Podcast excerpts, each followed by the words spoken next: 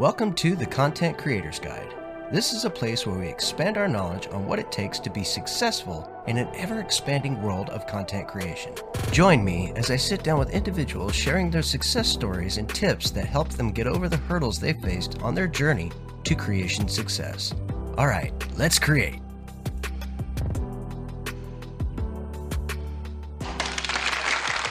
Ladies and gentlemen, welcome to the Content Creators Guide. I will be your host, Patrick Conway, also known in other circles as Jaxus.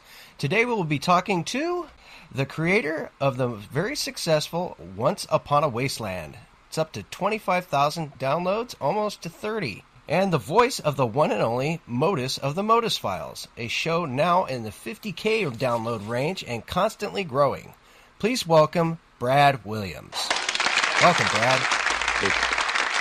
Hey, Patrick, thanks so much for having me. Uh, it's a pleasure. I am so glad you gave me your time today. All right, folks. Um, I kind of like to get right into the meat of what I'm doing here. Um, so, what the show is all about here is I try to make it to where people can see from a perspective of somebody who's successful in what they do as to how they went through it and some of the trials and tribulations and some of the technical stuff that helped them uh, along the way that they, you know, obviously we hit a lot of bumps in the road trying to get successful at doing these, you know, different forms of content creation and trying to smooth that out for people coming up behind us. First thing I wanted to ask you is what inspired you to get into content creation in the first place? Well, um, so a long time ago, about well, I mean, it's it's going on thirty years now. I first started to get into screenwriting, and I was also doing some acting, some narration, some some stuff like that. But unfortunately, that kind of uh, went by the wayside, and I decided after a few trials and tribulations to kind of uh, you know get a day job basically and kind of and, and abandon that that dream. Uh, and for I guess probably from about 1996 or 1997 up until last year, I didn't really write or create anything. I just kind of didn't. I, it was something that I that I just put away and, and, didn't really think much about. Still thought about things like that and, and those those kinds of things, but it wasn't it wasn't something that I was actively pursuing anymore. And I also even kind of got out of doing any kind of VA stuff, no narration, no VO work, no commercials, none of that kind of thing. I really kind of abandoned that whole that whole side of things. But then Lawrence from the Modus Files put a post up in Reddit asking for voice actors for his show, and this was, I guess, right around episode three, I think it was, when he first started to have other people in the show and, and actually, you know, fill it out more like an audio drama.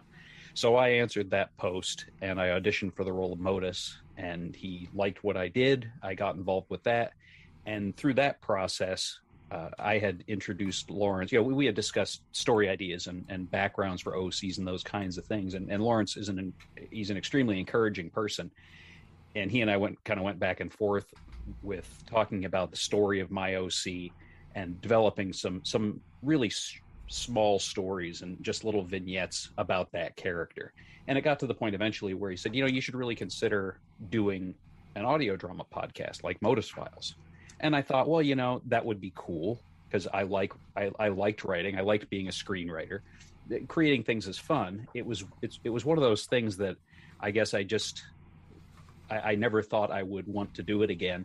But I think going through that process and seeing how how good Modus Files was and is, I think kind of that that also kind of greased the wheels a little bit for making me want to do it. So I wrote a couple scenes to start off just to kind of get the get the ball rolling a little bit, get into the characters' heads and then from there it just developed out into a, a, full season arc. And then i could figure out the the arc of each of the the plots that happens throughout the season. And from that point you work on what happens in each episode. So it's it's it's a process where you start from that that 50,000 foot overview and you you slowly get more and more granular as you go on. And then of course there's all the ancillary stuff like casting which is perhaps the most important thing that you that you do as a part of this process and music and sound effects and how do you edit an episode and all these things that i had never done before um, the last editing i did of any kind was on a three quarter inch uh, video reel deck no not real to real but oh. it, wasn't that old but no the the, the old um the old U-matic videotapes the ones that are you know like the size of your house, basically. uh, but yeah, that, that's that's how long it had been since I had edited anything. So so that was certainly a, uh, a, a kind of a difficult thing to, to to wrap my head around at first. But I think with Lawrence's help and, and the help of quite a few other people, that uh, that that process went a lot faster than it would have otherwise. Yeah, I mean, very inspirational individual. Actually, he's been a great mentor to me as well. What was the hardest hurdle uh, for you getting started? I think the the hardest part about getting started is is executing on it. Like it's one thing to write your scripts.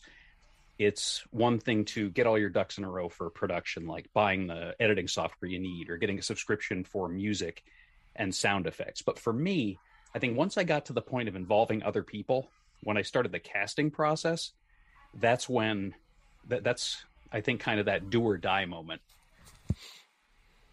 Because like it's one thing to waste my time if something isn't going to be successful or if something isn't going to get off the ground and one thing that I that I've seen is the, the the side of the road is littered with the corpses of productions that never that never got released. Never got made it to fruition. Yeah, yeah ex- exactly. So, so if, if if I waste my time doing something like that, that's fine. Who cares? It's it's my time to waste. But if I bring in other people, that's when you have to commit. That's when you are in it for the for the long haul, whatever you consider that long haul to be. And for me, I was committing to a season of ten episodes. I knew that once I brought everybody in, once we started recording and all that kind of thing, that I was going to do at least that. So that that do or die moment and pulling the trigger on that, I think was that was the hardest early decision. But in terms of what was the most difficult in, in terms of of doing it, there's a lot of not exactly self doubt, but maybe some second guessing as you're going through this this process. Did I write a good story? Have I cast the right people? All you those... have, by the way. Well, it was an incredible show. Yeah, and, and, and I, I, got I got really lucky with the cast. I, I gotta say, um, uh, Vitriol, who plays Odessa, I asked Lawrence to put me in contact with her based on the Halloween episode because I thought, you know, I mean, she she she hit that one out of the ballpark. So I heard that I was like, I want her to be my Odessa. And I had had some auditions come through, and there were some that were pretty good, but none, none of them really did it for me. But I heard that and I was like, okay, she's perfect for it. And then Letitia reached out to Lawrence about the show. So she was interested in playing the role of Beth. And of course, obviously, she was perfect. I, I never expected to get somebody like her for, for that role. And then Lucy came in as Amanda, which that's another thing. It's, I guess, a quirk of how different people produce. Some people like to write everything out and plot everything out pretty meticulously throughout the the course of an entire season or even longer than that. And I don't like to do that. I prefer to kind of do it as I go along. Shoot from with, the hip. Well, kind of. I mean, I, I do have an idea in terms of major story beats, but I mean, in terms of what specifically happens in each episode or each chapter. And that paid off because I got Lucy to play Amanda. And Lucy, I mean, everybody, anybody who's listened to my show or Modus Files know that Lucy's an absolute superstar. So that that changed the way I wrote Amanda. The role became bigger, and the way that I uh, formed that character also changed a little bit so that it, it suited Lucy more because I knew I had a great performer in that role. So I wanted to make sure that I took advantage of that as much as I could. So all those all those kinds of things. But yeah, th- th- there is some some self doubt that creeps in when you when you start off like because you you have to there's certain things that you have to get right at the beginning. You have to the casting is something you have to get right at the beginning. The overall formation of the story is something you have to get right at the beginning because those things can not really be corrected. You can pivot on the story to some extent, but really you have to you have to put the foundational things in place. So you got to you got to make sure you do that and and you're never sure if you do until it gets out there. And you got lucky with the chemistry between the three of them. Actually, mm-hmm. I, I, you know, as a listener, I found them to blend together very well. Yeah, we were actually just talking about that the other day. The uh, the three of us and, and Vitriol was was talking about how it really does sound like they're in a room together, and they're not even on the same continent. Like the the actors aren't even on the same continent, but it really does sound like a conversation. And and that's down to a few things. That's you know, number one, the skill of the actors is is is paramount for that because it's it's definitely a skill and it's something that takes practice to be able to record one half of a conversation without hearing the other half and still make it sound like you're talking to somebody. Because and not to make it sound like you're reading. Right. right. yeah, and and and that's and a show like this, it's emotion is an important part of it. So you really can't have people, except in in very specific circumstances, you can't have people that are coming off as cold. So I think that that's another that that that is a good thing, a really good thing to point out. This one I think would suffer more from that kind of a read than than a lot of other shows might, just because you know that it's it's all character and it's all interplay and dynamics and relationships. Whereas if it's if it's more of a sort of a scientific piece or a, a more uh, I don't want to say plot driven because it makes it sound like my show doesn't have a plot, but more um, uh, action driven maybe. You can you can maybe get away with that a little bit but with this one you definitely could not. And so in that in that regard i got i got very lucky. Uh, you definitely have a character driven piece. Uh, that's the way i saw it. Mm-hmm. you know it, the characters definitely pull the story along.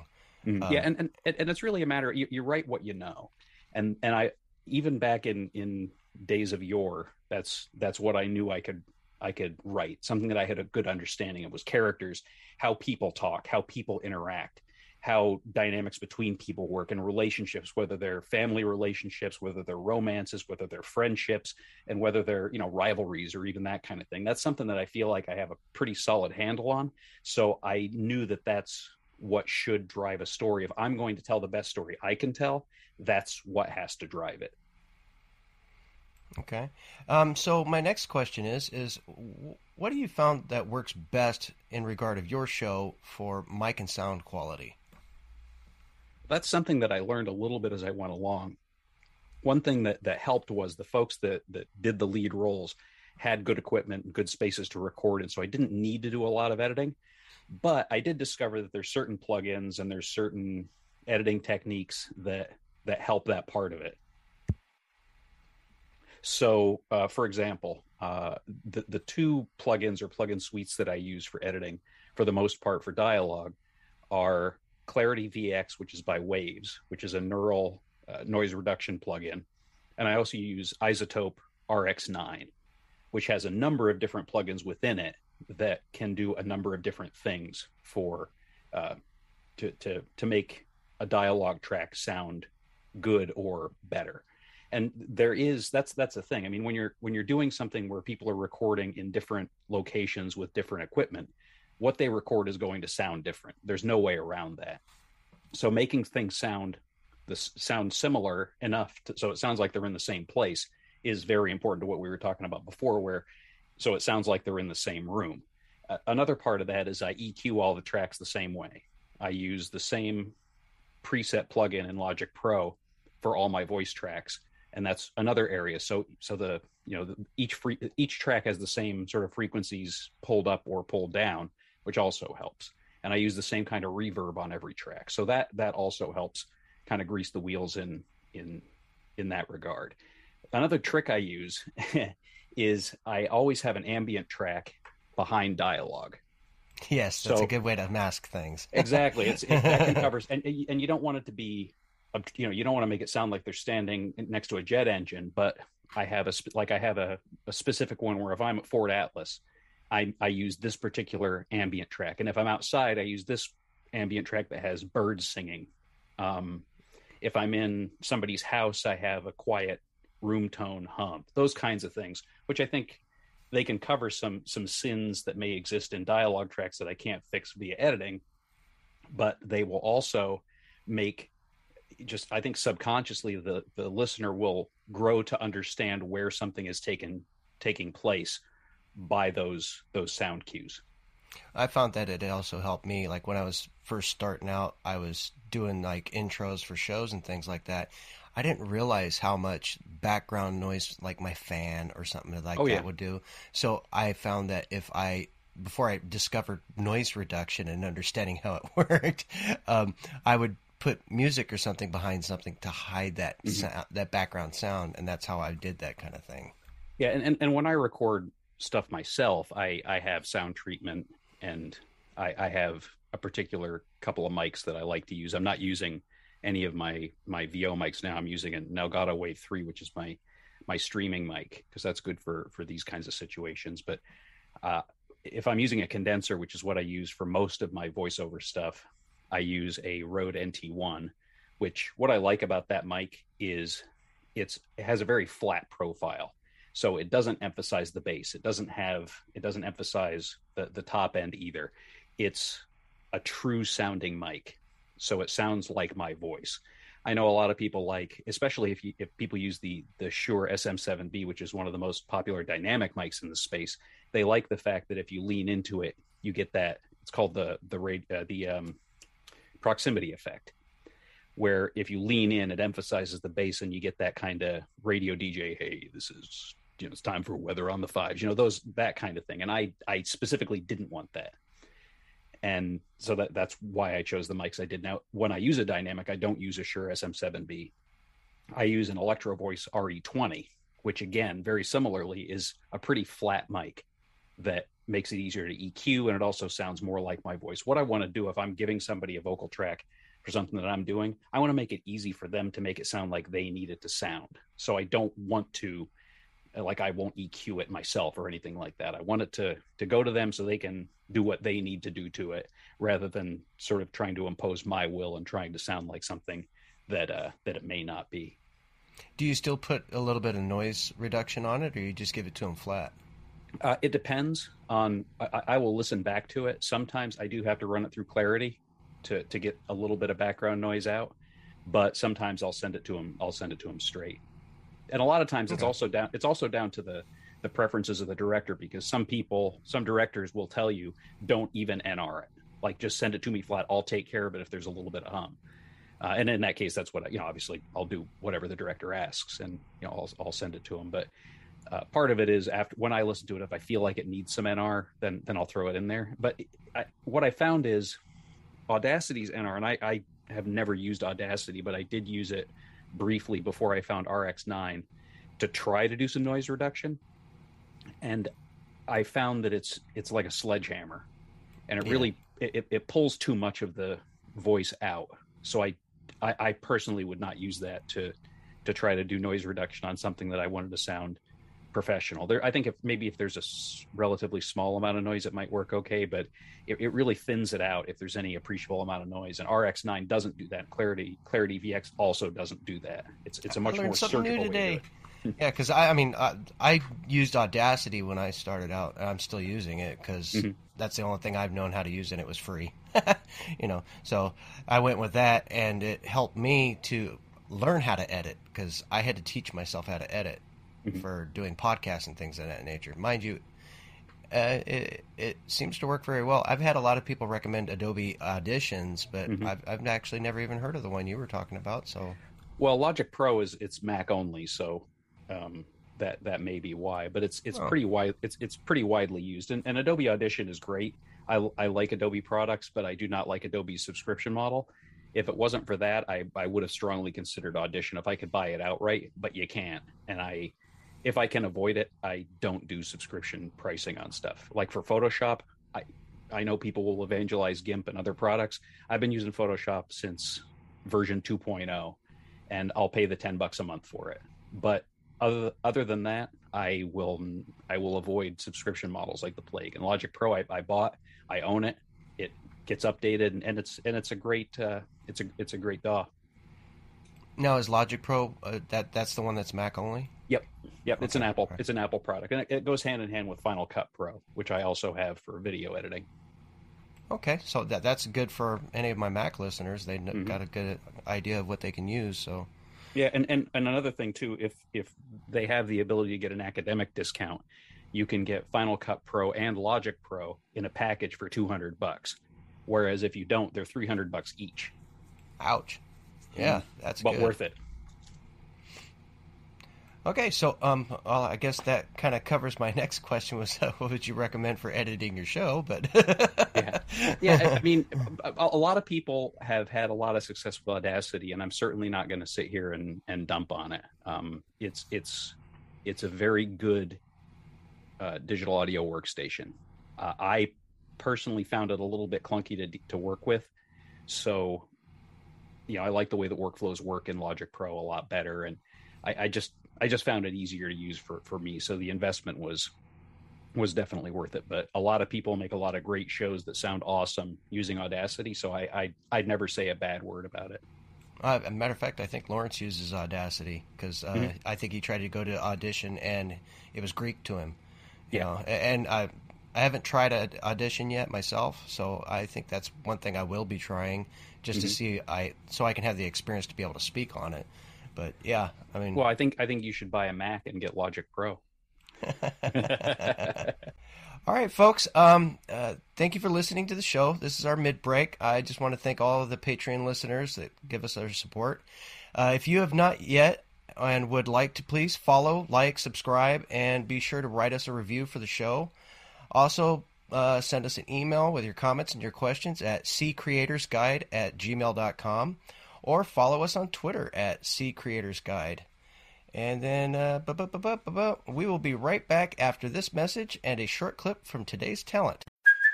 Hey, it's Kaley Cuoco for Priceline. Ready to go to your happy place for a happy price? Well, why didn't you say so? Just download the Priceline app right now and save up to 60% on hotels. So, whether it's Cousin Kevin's Kazoo concert in Kansas City, go Kevin, or Becky's Bachelorette Bash in Bermuda, you never have to miss a trip ever again. So, download the Priceline app today. Your savings are waiting.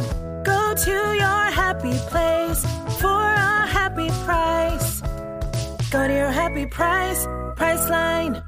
Friendly reminder board game Tuesdays are no laughing matter. Welcome back, everyone. So, would you like to set everybody up with that clip? Let them know what it's about? Yeah, absolutely. So, eh, eh, we talked a little bit about how the show is about relationships of various kinds.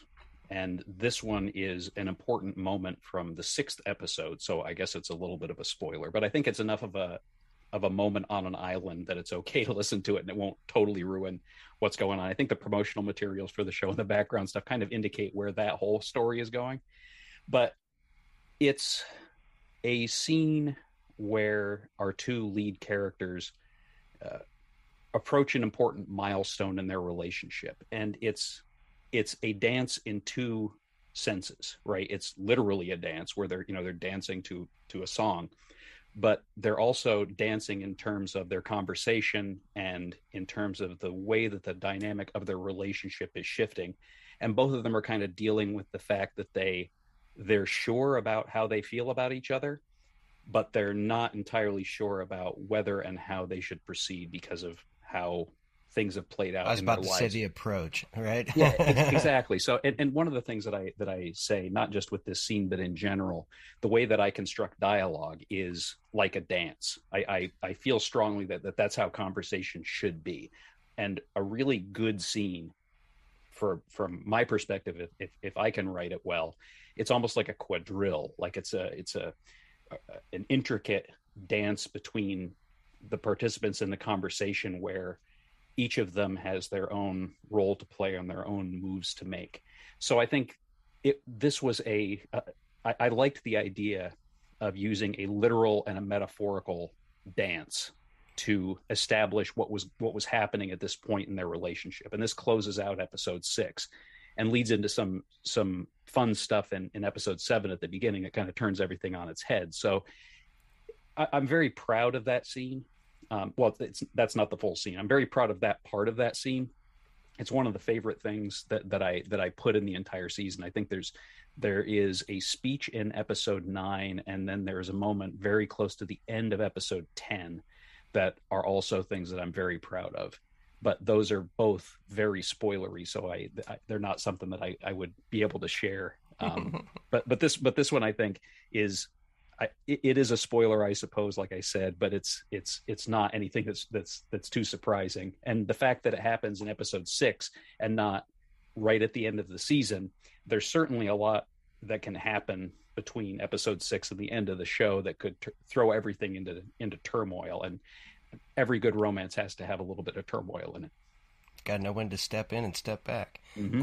All right, folks, here's the clip. I think they're playing our song. Shall we? We have a song? Nah, I just always wanted to say that.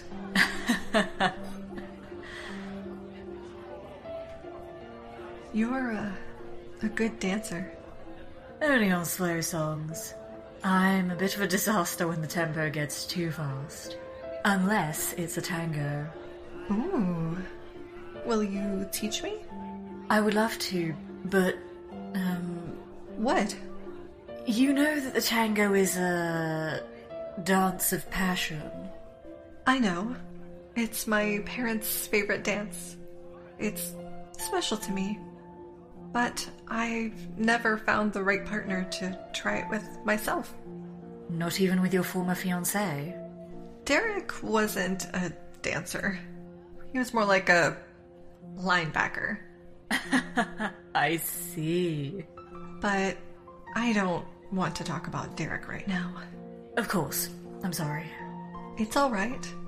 I just want to stay in this moment with you. That's what I want too. Just us.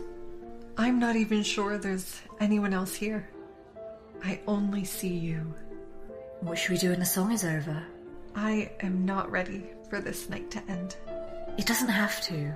We're both grown ups. We don't have a curfew. We don't need permission, We never have. just from ourselves. And each other. Beth, Yes, Odessa?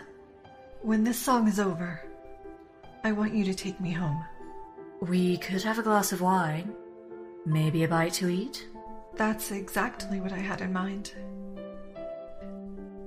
You know, you've made me breakfast, lunch, and dinner, but, um, there's still one course left. Are you saying what I think you're saying? I'm ready for dessert, Beth.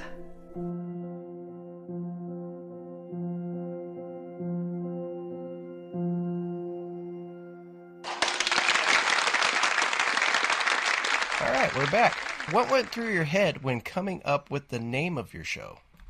that was something that was one of the things that I kicked around with Lawrence because I, I very much wanted to.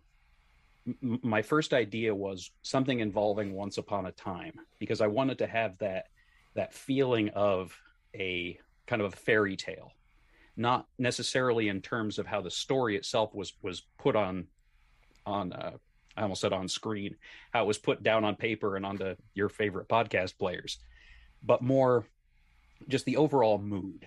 Mhm. Um, that so once upon a time was kind of the where where it started from, but there are a million things called Once Upon a Time, including a, a very popular TV show that used to be on right? ABC. Yeah. So I I wanted to use that theme, but then also tie it into Fallout.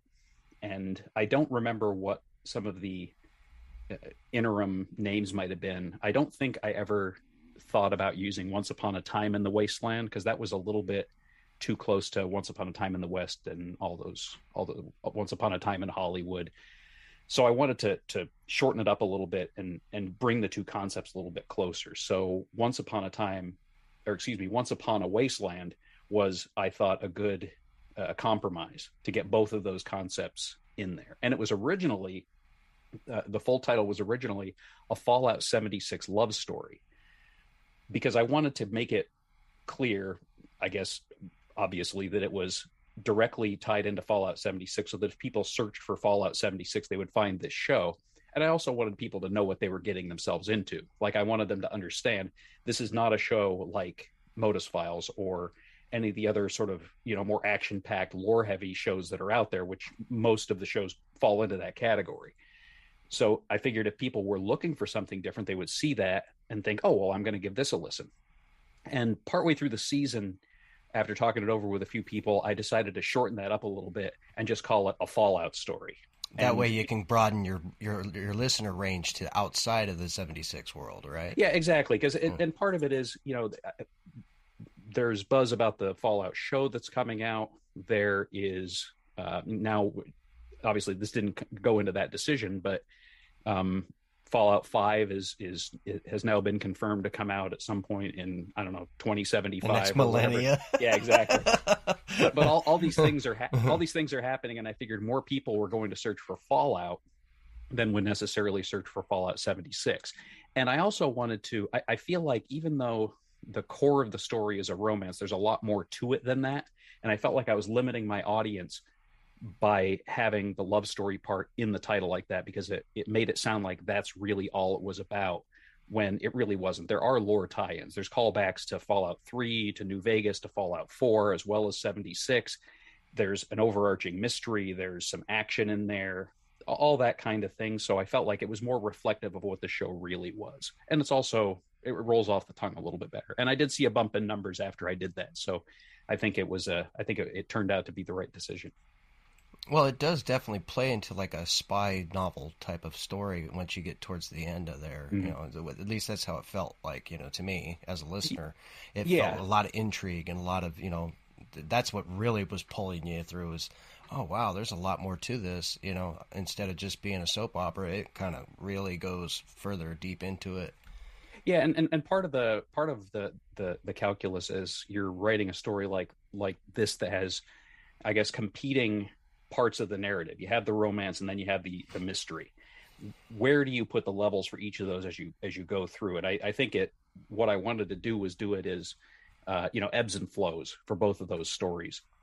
So the people that were interested in the romance got that part, and people that were more interested in the mystery side, they got that as well. But it didn't give short shrift to either of those two in the service of the other, which is, you know, it's it's difficult to pull off, and you can't have you know you can't have every episode as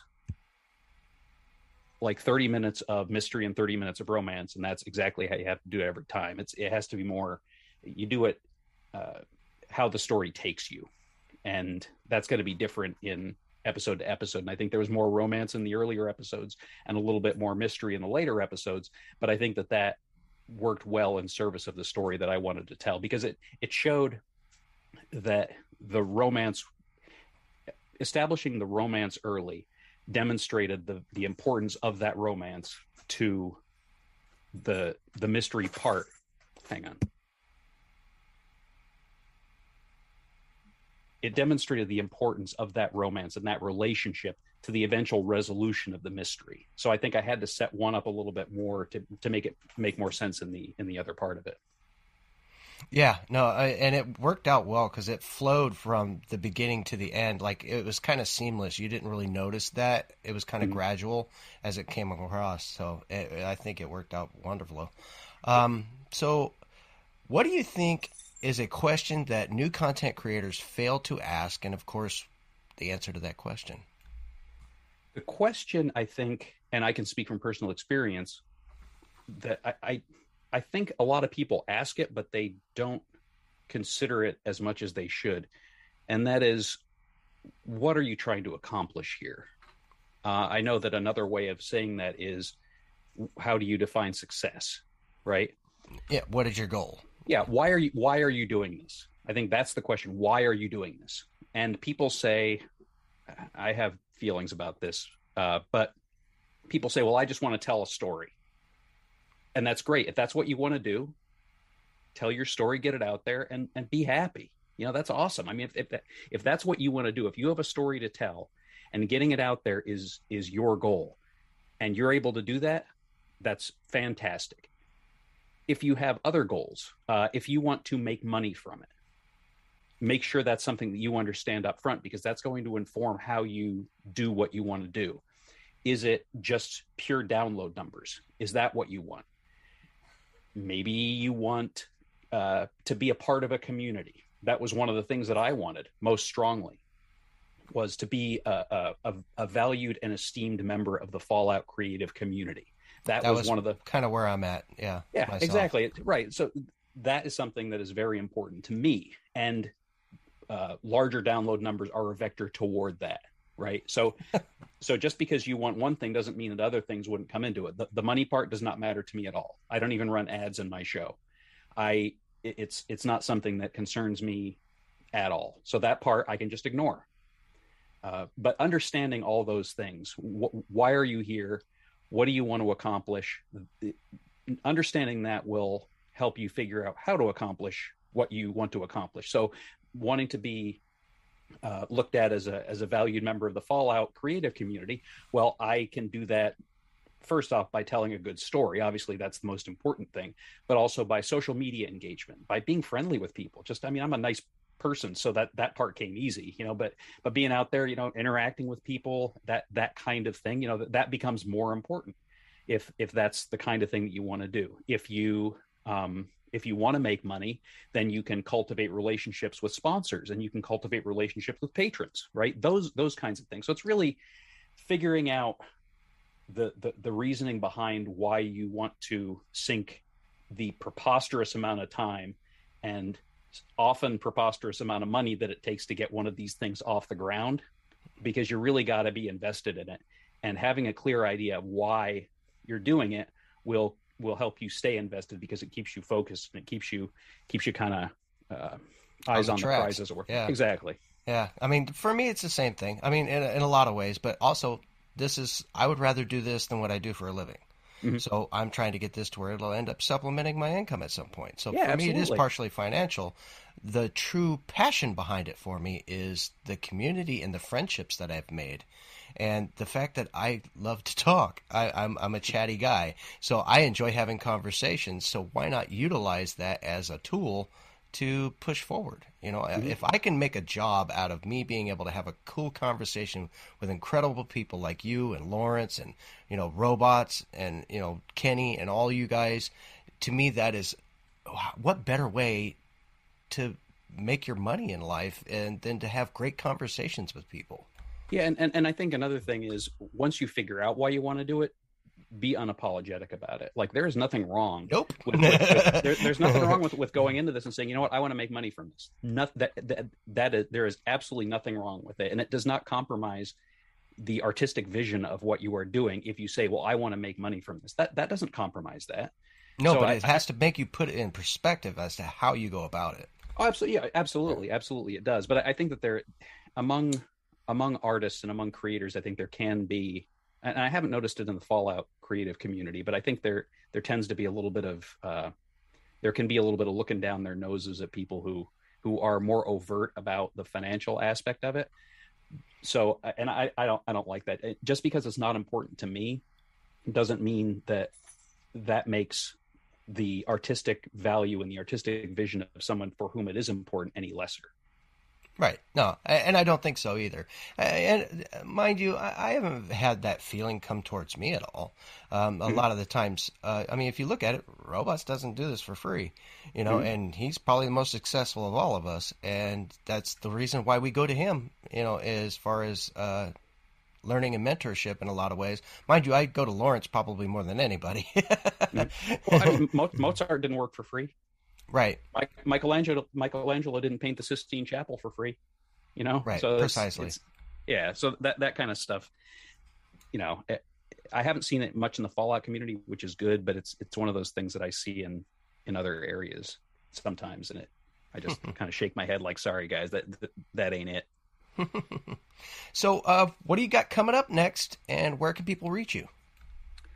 Well, I'll, I'll, do the second part first. The the show's Twitter account is probably where I'm most active, which is Once Upon 76 Pod. My personal Twitter account, which is not quite as active, but it does have contact information. It has my IMDb page. It has my demo reel. That is Reticent Duet. That's R E T I C E N T D U E T. But like I said, I'm much more active on the the uh, the show's Twitter account. Uh, and my my partner, uh, co-producer uh, Vitriol, also has access to the uh, the the show Twitter account. So she'll you'll see her tweet from there sometimes as well, and she always signs her posts with a V when she when she posts from there. So you know, we, we I try to share you know just general Fallout stuff as well as show updates, interactions with, with other podcasters. If I see something cool, I'll retweet it. That's one thing I, I don't I don't do follow for follow, and I don't do any kind of um, uh, you know retweet uh, agreements. So if I retweet something, it's because I think it looks neat or I think it looks cool. Uh, so you, you know anything? That I, oh, it is. Oh, absolutely. no, it, it, it, it absolutely is. And I'm I'm and you know, hey, I mean, I it, if people are about the hustle, that's what that's you fine. need. Okay, exactly. Yeah, it's, but but it's it's not it's not something I, I personally do. So everything that that that I retweet does have my personal stamp of approval, and I have not been compensated in. in, uh, in I'll put that disclaimer out there. I myself I didn't even know it was a thing. So yeah, yeah in, if I, if I put some out, it's because I thought it was cool. Yeah, yeah not, not, in cash or in kind. Um, but but yeah, so so yeah, but that's that's it. You know, I'll show I'll share screenshots or um uh, commissioned art or that kind of thing. You know, fun fun stuff like that. That's that's what I do, and I like to interact with folks in the community. So that's so that's a thing. Uh, you can also you can reach us via email at info at onceuponawasteland.com. We have a website, onceuponawasteland.com. There's there's art there. There are links to every episode, and that includes in each episode a link to the script, the actual shooting script that we use. It's not a transcript. Um, I would at some point like to get transcriptions of each, each episode. I don't have those right now, but I do have copies of each script, the script that was in the actors' hands as they recorded. So it, it is a way to follow along if, if people want to, or if people just want to see what a screenplay looks like. You know, uh, I guess I'm sure people aren't necessarily familiar with it. Oh, that is one thing. The software that I use to write, I use Final Draft, which is a really, really good uh, piece of screenwriting software. It has a, a ton of different templates that you can use. I use the BBC screenplay format because that's what I'm what I was personally familiar with going in. It's an awesome pro, uh, program, and you can get an academic discount. And sometimes they run sales. Uh, sometimes if there's a sale, I'll, I'll retweet uh, that out there because it's a like I said, it's, it's it's a really great piece of software.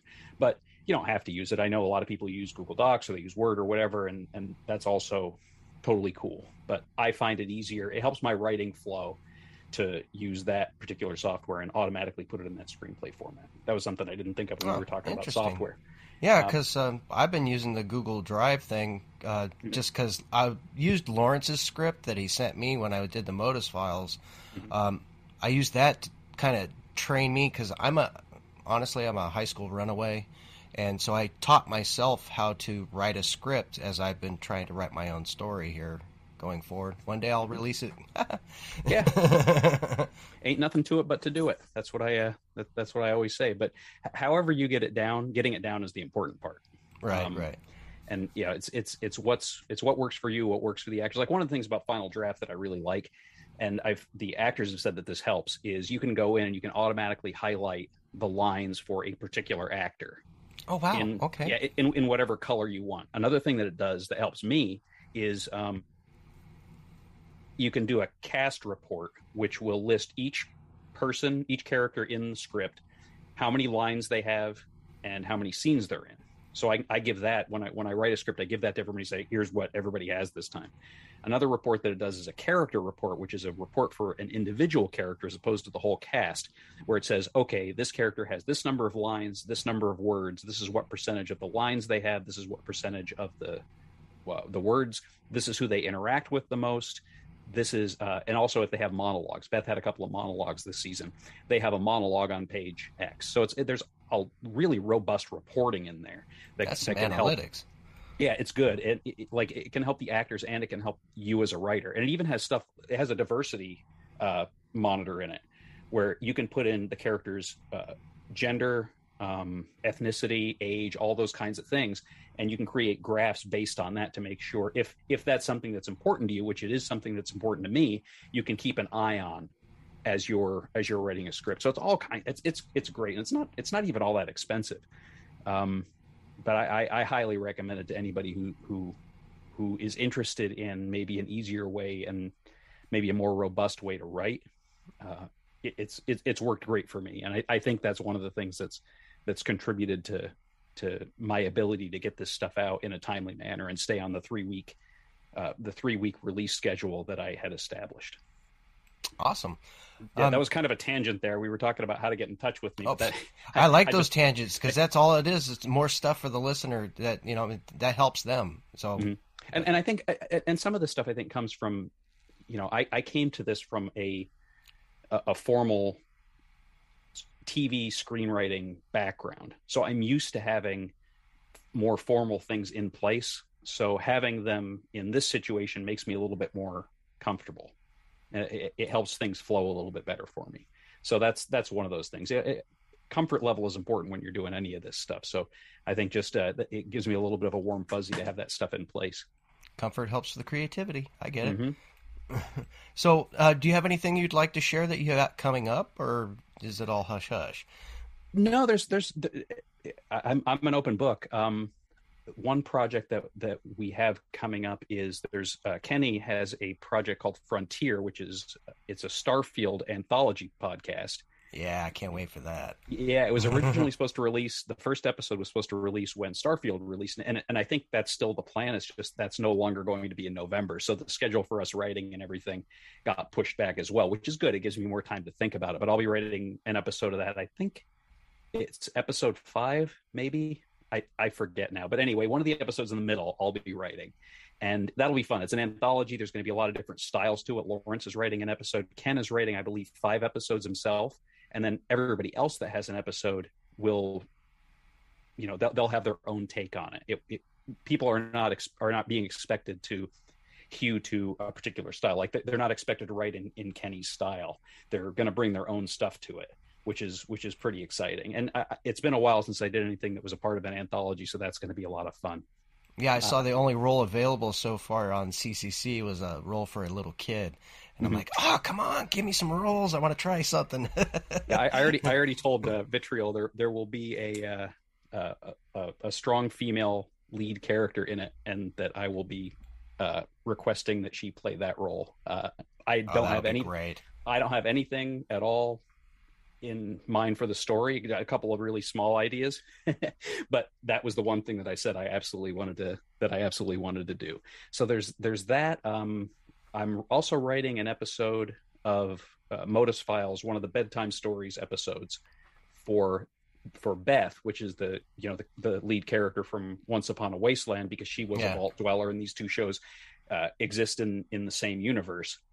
So Lawrence said, "Hey, we you know you should write a, a an, a bedtime story episode about Beth. So that's something that Vitriol and I are, are, collaborating on, and and we're we're working on that. And I, I'm also doing some a couple of extra voices for the uh, for the Lilith episode of bedtime stories. So that I do was, a janitor in that one. uh, yeah, yeah, it's it's it's two characters that I played before. So um, my my total number of characters remains at I believe six that I that I do in Modus Files now. Uh, so I, I, haven't increased that number at all, but that's but that's all right.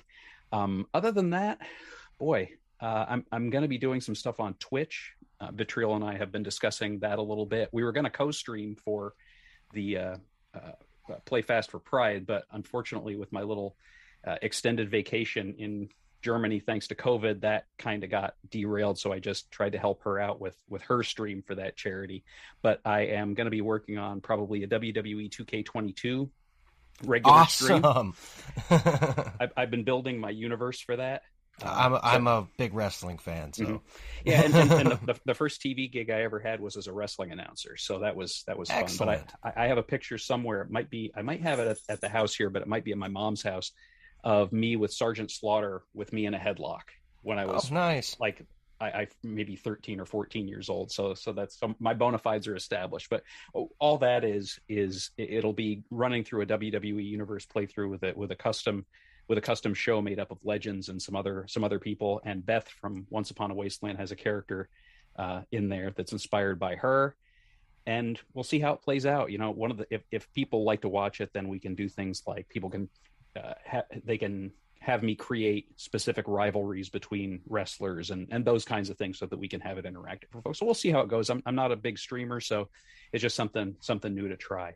Yeah, uh, I've been doing that with the uh, Wes Johnson's uh, Voice Palooza for mm-hmm. autism. So mm-hmm. yeah, we've been trying to figure out, or uh, not, excuse me, Alzheimer's. mm-hmm.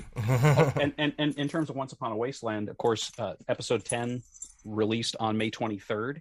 So if anybody listening hasn't listened to it, this is a perfect time to binge that's I know a lot of people like to wait until the end of a season to listen to a show because they you know they prefer to have all the episodes available so they can just listen to them rapid fire and they they enjoy just listening to everything at once, which is pretty awesome. Uh, there's also a few mini-sodes in there which are mostly just me talking about a couple of different subjects. There's one where I those were about... very good. I actually really enjoyed the one about um, the, your writing comprehension and things like that that mm-hmm. you had in there. That was very helpful for me. Mm-hmm yeah and and, and I, I, may do some more of those. That's that's the kind of thing that that i might do more. There there is one that that vitriol and i are going to do which is d- a discussion of the finale as well as the alternate ending that i i don't want to say i almost went with but that was in consideration for a different way to end that episode.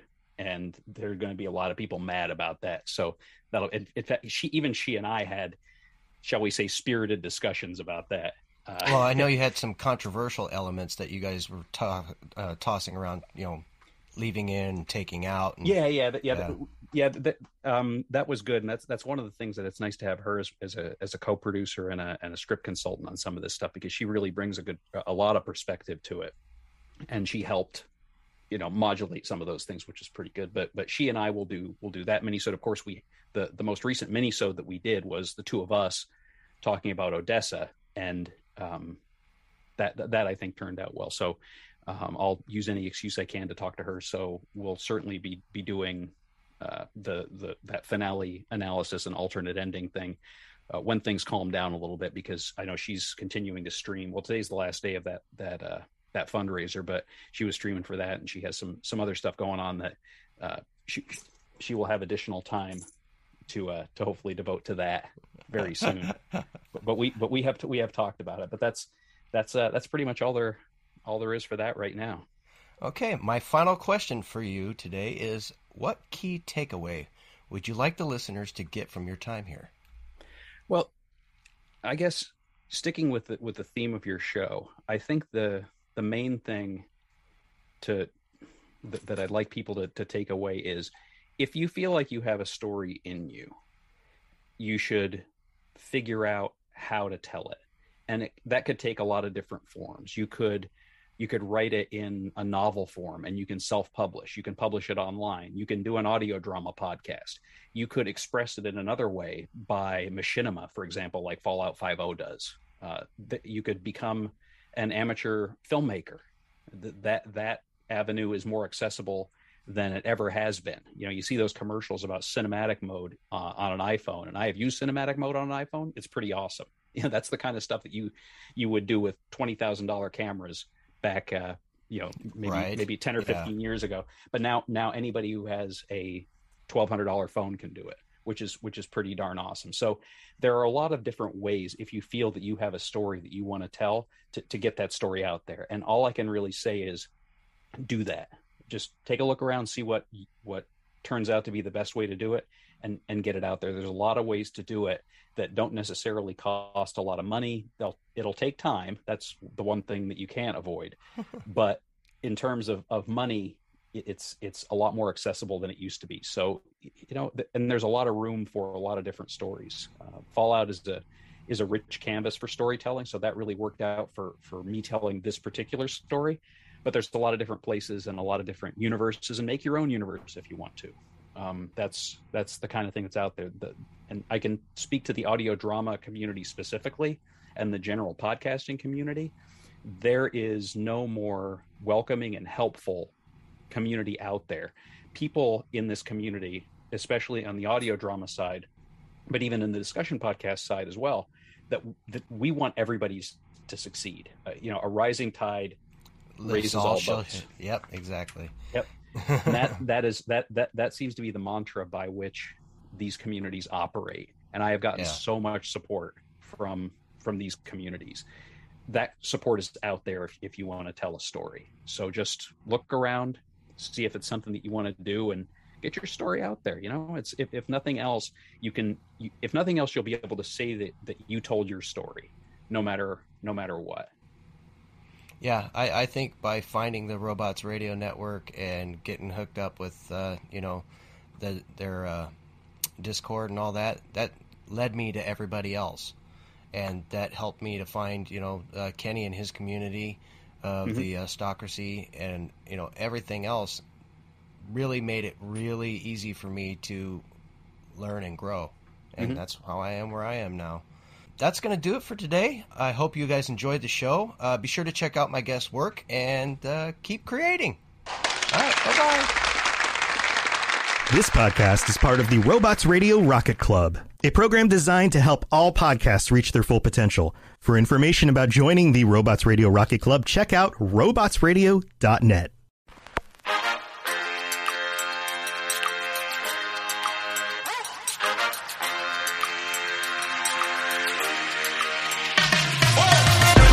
Hello, Vault Dwellers. Join me, Jackson, Sassy Lady Romer, Eric, and the Creator Maverick as we take topics from the Fallout universe and discuss them with other diverse individuals.